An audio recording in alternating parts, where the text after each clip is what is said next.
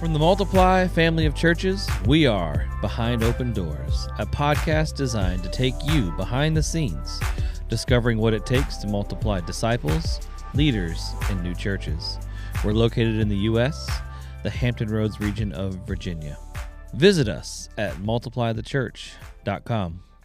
Hello, everyone. My name is Caleb Dineni, and I am joined by my friend, my brother, Justin Sleeper. What's up, buddy? Hey. So we are going to tell a story here, and it's no ordinary story. It's the story of a young man who's no longer a young man, who now has more gray than orange in his beard, and that is the story of Justin Sleeper. And the reason we are telling his story is because we are going to be talking about this phrase, long obedience in the same direction. We've been using that phrase for probably close to over 10 years, at least 10 years. And what we mean by long obedience in the same direction is not that God is after our perfect behavior from salvation until we are glorified with him upon death here on this earth, but that we're taking gradual steps towards growth in Christ, our sanctification, that is a step or a journey of long obedience in the same direction. It's kind of like the stock market that's going up, right? Like there's going to be downfalls, there's going to be high upticks, there's going to be, you know, just gradual growth in the same direction. And Justin, you are the man that I look up to when it comes to this in my own life, of just being steady, constant in every season. And so let's go ahead and let's tell your story. And let's start by maybe telling us a little bit of your background. I believe you were born in the baptismal of Ocean View Baptist Church. It was a water birth. Yeah, sure.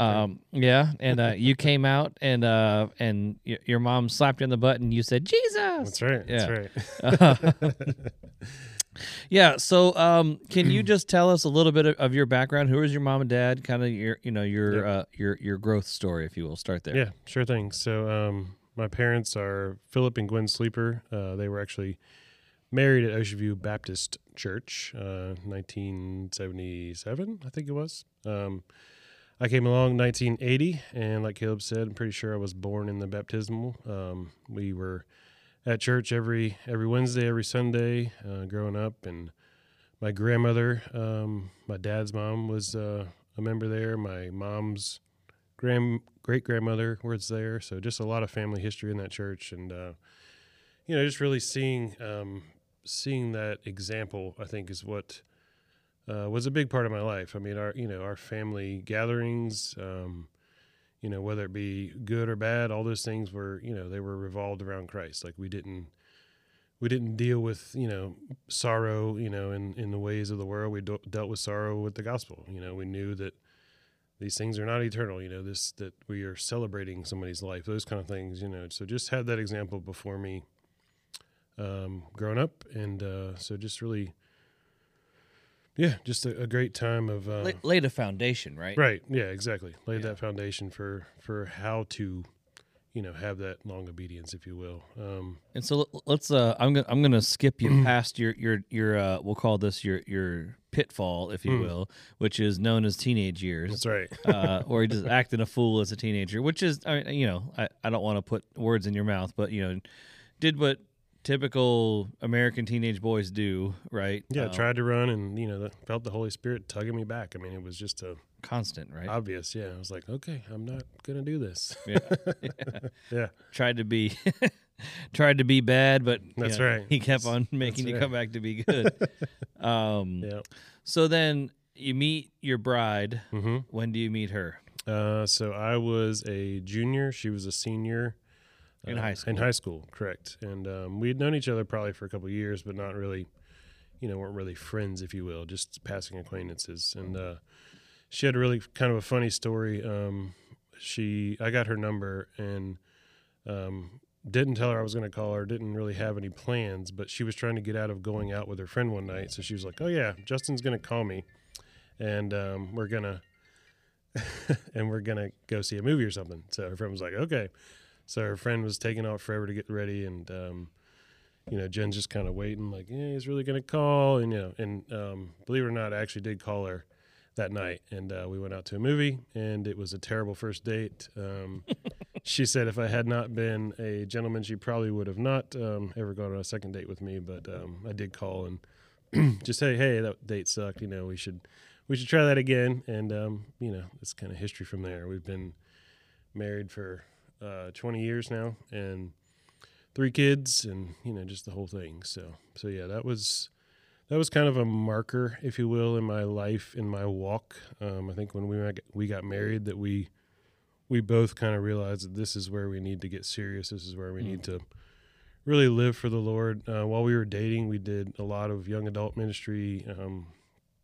We were in YAM, yes. Young adult ministry that we had at Ocean View, and just Sunday school was in the GAP class. That's right. That's right. Graduates and professionals. That's right. Know. All the acronyms, you know, we had to do it. And so yeah, just living for the Lord how we knew how. If there was something that wasn't there, we tried to kind of make it happen for, you know, people that were our peers and people that weren't. We had a lot of younger non-married folks that were, you know, part of that group too, and just people that I really was in that group. Yeah, honestly. Yeah.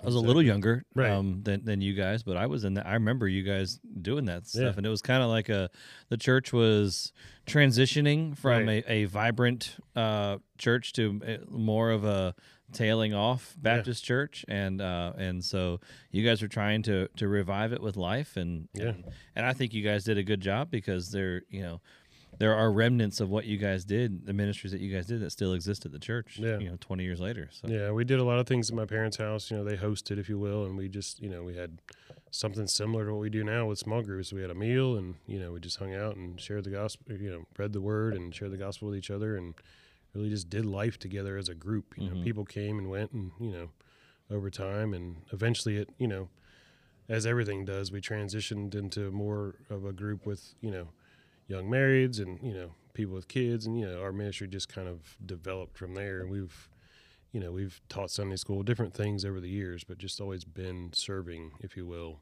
however God has called us to.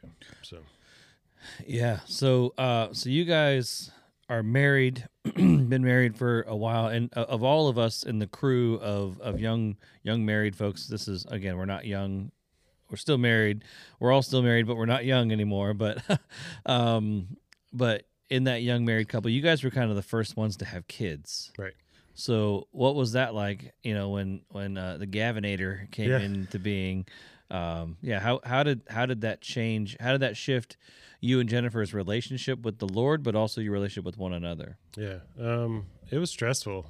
I actually got shingles while she was pregnant, which the doctor said can be brought on by stress. So I don't think I realized how big of a weight, you know, fatherhood was. You know, it's great to be, you know, friends with guys, you know, and just deal with those kind of things, but just having that actualization that I was going to be responsible for another human being is just, it's a lot. Yeah.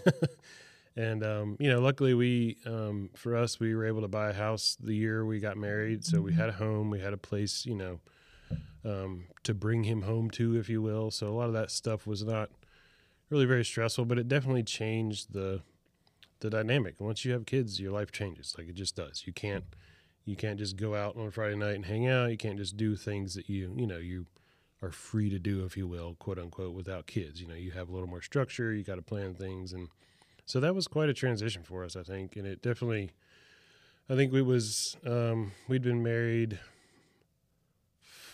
what was it? Probably 3 years at that point, 4 years. So, you know, right in that phase where marriage is kind of hard anyways, you know, and then, you know, a kid comes in on top of that, and it just, you know, was a difficult. The honeymoon was over. Yeah, exactly. You know, you guys are still trying to figure out how to communicate and how to be honest and open with each other, all those things, you know, and just being tired as a new parent doesn't help that. So I think that was really a growing time for us as a couple. We met other couples that had kids, and, you know, really learned from them, and, you know, just were able to kind of see those things. And it's funny, you know, everybody says it, but you realize, oh, I guess my parents weren't so whatever the word. I'm trying to say something nice. My parents weren't as dumb as we thought they were, I guess is the best way to say it. You know, they really knew what they were talking about. And you just kind of learn all those things that you have to as a parent. And so after Gavin, we had a miscarriage in between. That was a really difficult part. We had this plan of, you know, kids 2 years apart, we were going to do this thing. And that was at the 2 year mark, had the miscarriage. And in the middle of it, it was devastating. We didn't know why, God, why are you doing this to us? All the questions, we all ask. And but as we came through it, we knew that God was bringing us through this so that we could minister to other couples in the future. And that's what we've done. We've been able to just share that heartbreak, if you will, with other families. Like, it's not something you want to do, but if you don't have that brokenness in common, you can't serve alongside people that do. So yeah, that was tough. 2 years after that, our second kid came along, Grady. Perfect, 10 fingers, 10 toes, all the stuff, came out great. And from there, we weren't sure if we were going to have kids anymore, or weren't going to have any more kids. We were going to still keep our kids, we're going to get rid of them. So don't catch me on that. But so is there a trial period with this? If there is, I have thoughts. The return policy is up. You got 30 days or so, and that's it.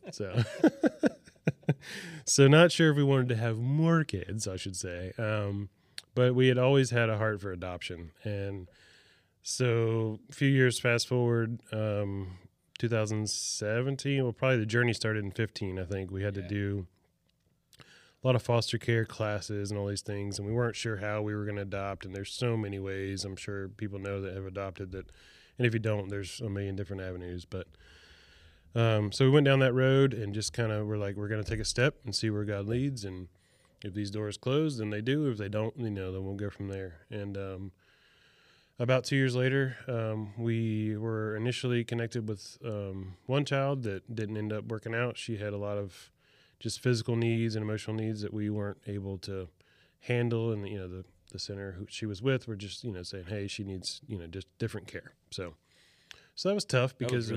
Because we kind of learned about her. We knew her name. We had a picture, all these things that you kind of, just like when you become pregnant, you are instantly attached. Like, that's your kid. Like, you just dream about what they're going to be like, all the things that, new parents do. So that was another kind of like just really difficult time. We were like, oh, okay, so what are we doing? And a few months went by. We just kind of were like, all right, Lord, it's up to you. We're not going to, we're not going to push this. We're not going to force, something to happen. We went to a really weird meet and greet thing that, where you kind of, it was at a Golden Corral of all places. And you kind of do this, for lack of a better term, it's speed dating with foster kids. It was a really weird situation. I don't recommend it per se. I think it's good for the kids because they get to come out of their shell, but it was just really awkward. But so you go around, you meet these kids, you get to know them. Hey, so-and-so, they kind of tell you their story. And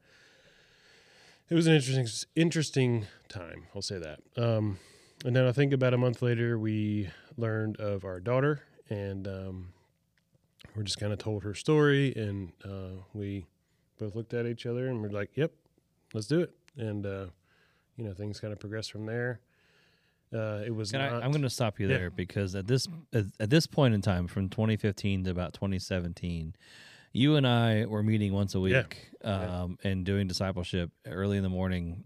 In front of what is now Coaster Coffee for a little while, sitting on that loud street. Yeah. Correct. We were like, we'll just have some peaceful coffee time. It's like, whoa! It's like not peaceful. Sitting at all. in our lawn chairs. That's right. In front. That's right. Yeah. Praying over the coffee shop. Right. But I remember a specific time of you and I being at Starbucks on Ward's Corner in Norfolk, and you were in a vulnerable time of just kind of wondering out loud why.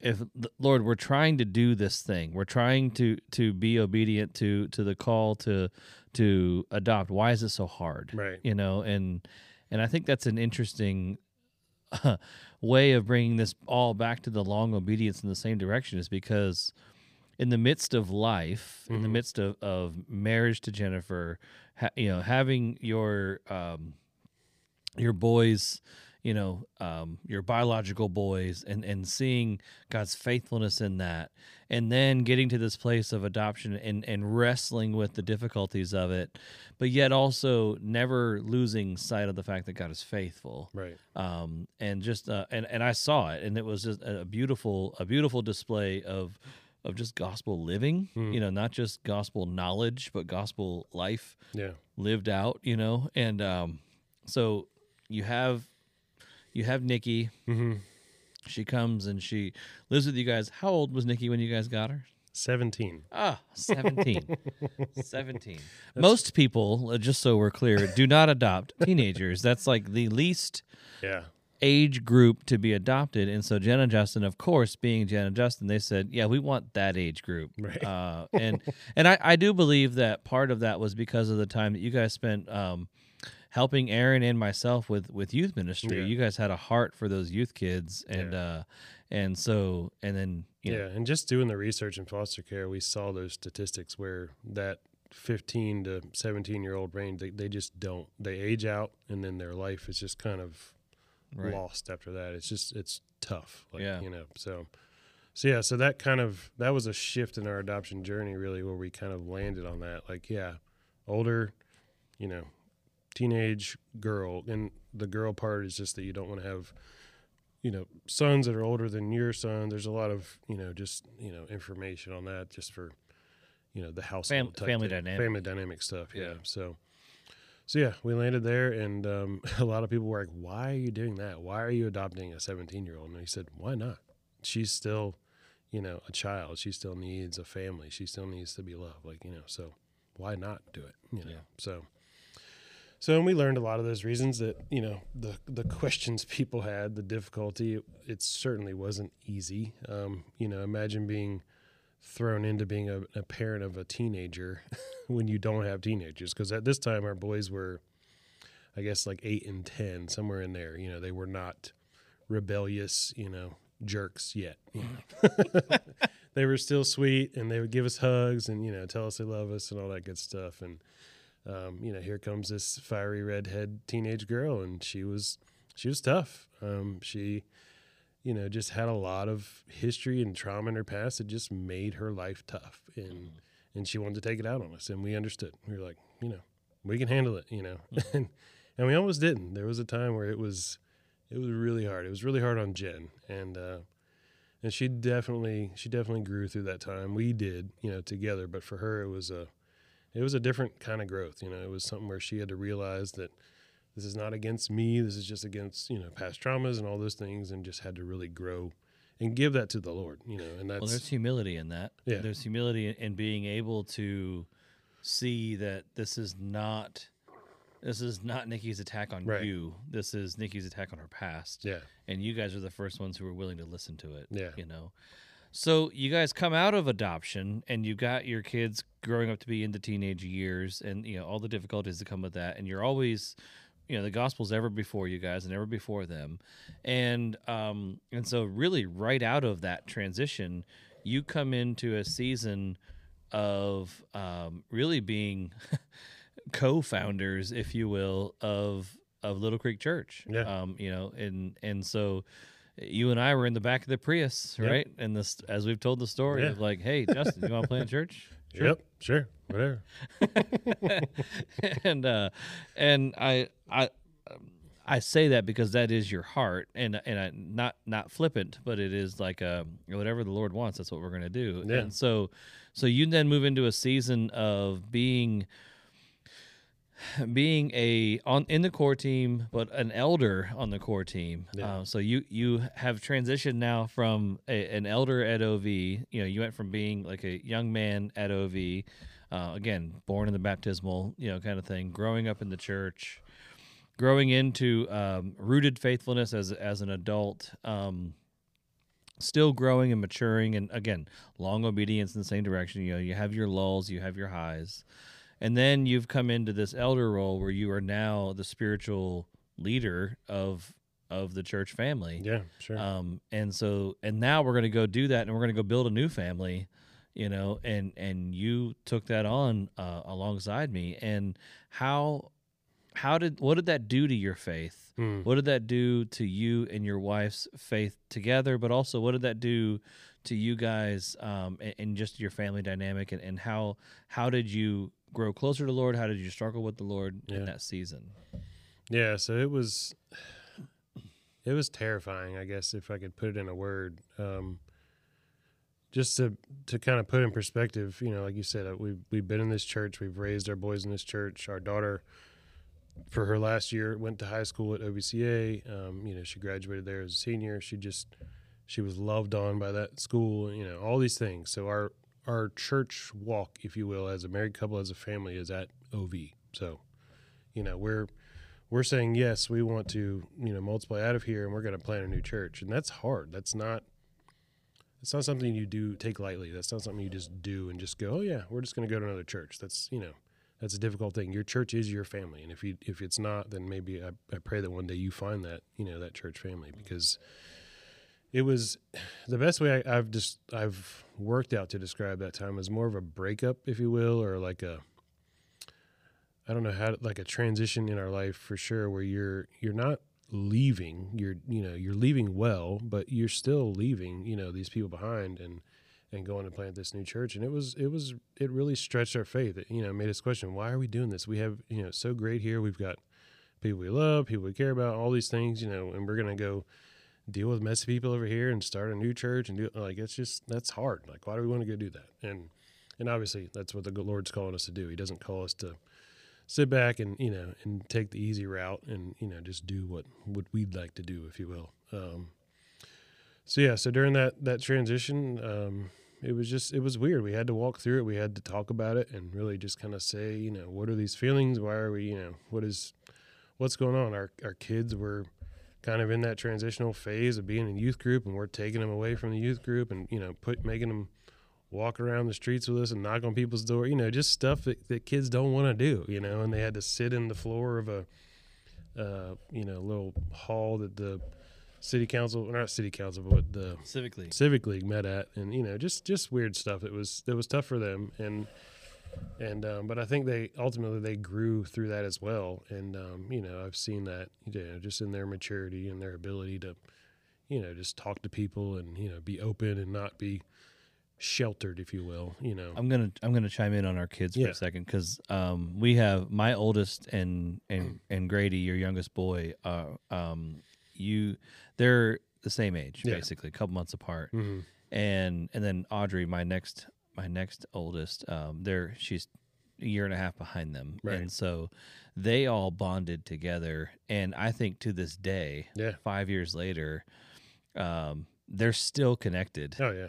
Because of, they all had to sit on that crusty floor. They all had to go outside during you know, the preaching time and do kids ministry. You know, they had to do a lot of the difficulties, and they did it together, and it bonded them as brother and sister. You know, to the point where they go to each other's ball games. Oh, yeah. You know, they love being able to support each other, because they know what it's like to have to go, you know, be on the front lines. Right. Yeah. I mean, they had to lead. They had to help out in kids men. You know, at their age, right? You know, and it wasn't, we didn't force them to do it, but they rose to the occasion, and they knew they needed it. Right. They knew they needed to do it. They knew that we needed them to do it, and they I think they stepped out, and I think it was a huge moment of leadership for them, and an example for them to share. Definitely. So, and it's been a cool, like, it for Gavin too. It brought different opportunities for him that he might not have sought after. You know, if he had been in OV, he started going to Young Life and, you know, doing some other things with kids at school, and, you know, just really reaching out to another group of peers that he may not have really reached to if he had that safe place, if you will. Right. You know? So it kind of forced him to kind of find something that he could belong to. And you know, I think that's the way it should be. I don't, you know, I mean, sure, he would have been fine at OV, you know, but I think he's grown lifelong friendships, you know, through Young Life and through that experience. So. Right. That's really good. That's really good. So how have you, we're going to transition, we're going to land this in a minute, but how have you, we've gone from being a church start to now being an established church, and you're still one of the elders of the church. We've added new elders to the team.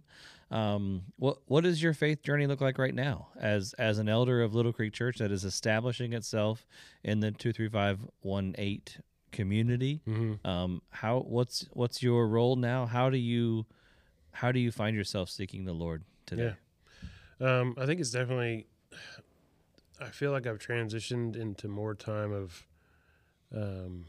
prayer and just listening to the Lord and kind of looking. I know, like Robert has said before, that just looking for those opportunities where you see somebody that, you know, that just needs to have a conversation, somebody that needs to, you know, just see what's going on. And I've learned a lot from these older guys that we have here, and I've really enjoyed that. We had some of that at OV, but not as much, I think, as all of us younger guys would have appreciated back then. We had the old guys around, but I don't think they were as engaged, if you will. And I've just really learned a lot, you know, through this time from guys like Robert and, you know, just his wife, Donna, just people that, you know, just really love the Lord and are getting after it. And it's just so great to see that in what's going to be our next phase of life. Like, how do we get from here to there? Mm-hmm. You know, that's it. Like, that's how we keep going, you know, because this church plan thing it's exhausting. Like, you know, yeah.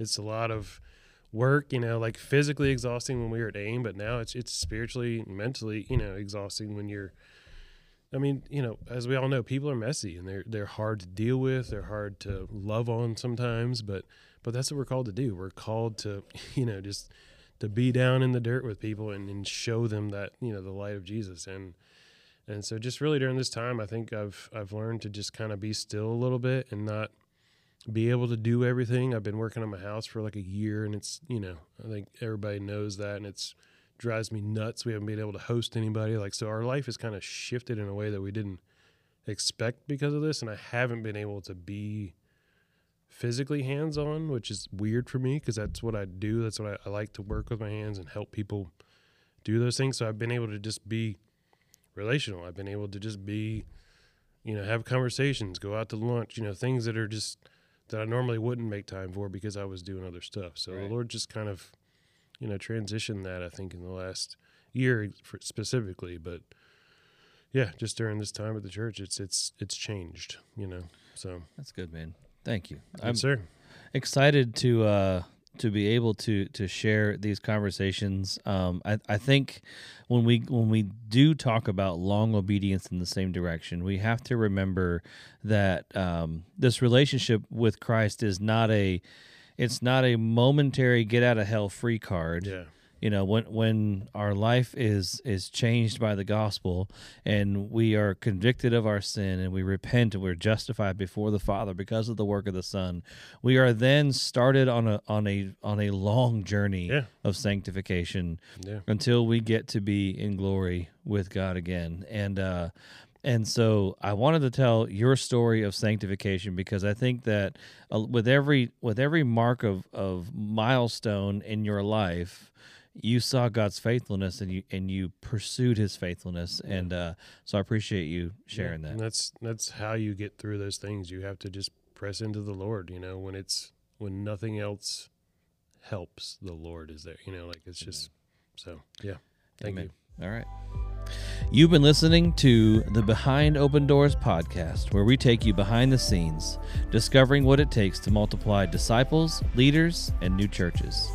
Let the word dwell richly in you, and may God multiply your efforts for the kingdom.